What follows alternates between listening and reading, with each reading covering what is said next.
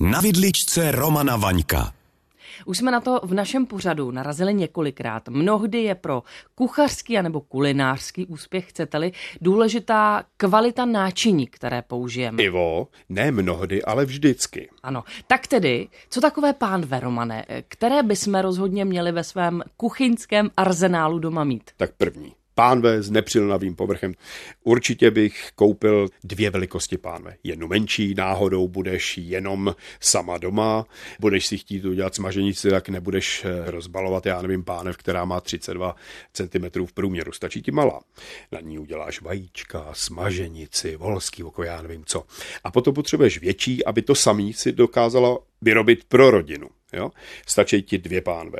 Když bych se měl rozhodnout, jakou z těchto z těch pánví koupit, určitě na škále té nejlacinější až po tu nejdražší, šel bych do té nejdražší. Proč? V čem je ta nejdražší, kromě té vyšší ceny, kvalitnější?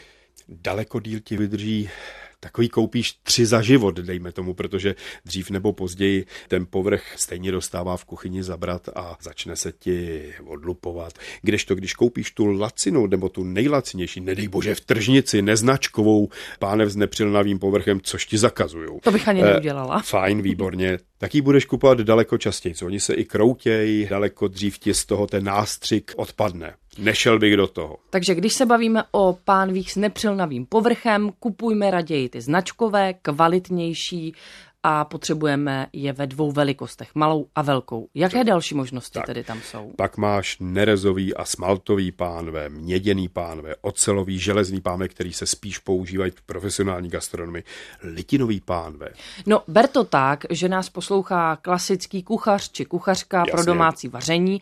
Předpokládám, že nějakou nepřilnavou pánev bychom doma měli mít. 100%. A z toho, co si vyjmenoval, by si doporučil ještě co?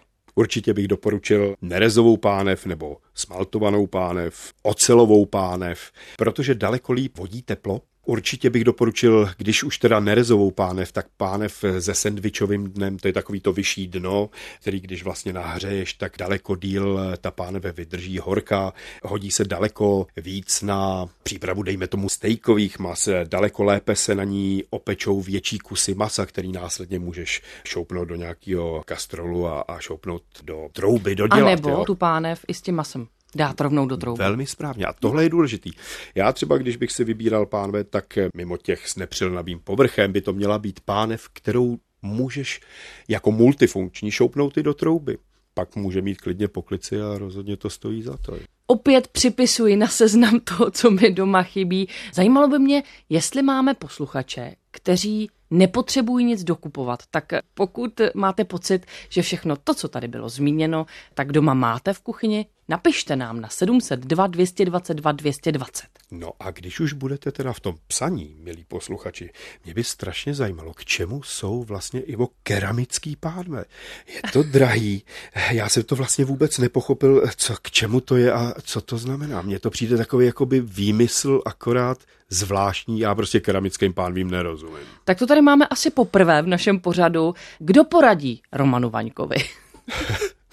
no ne, já to fakt myslím vážně, kdo mi poradí.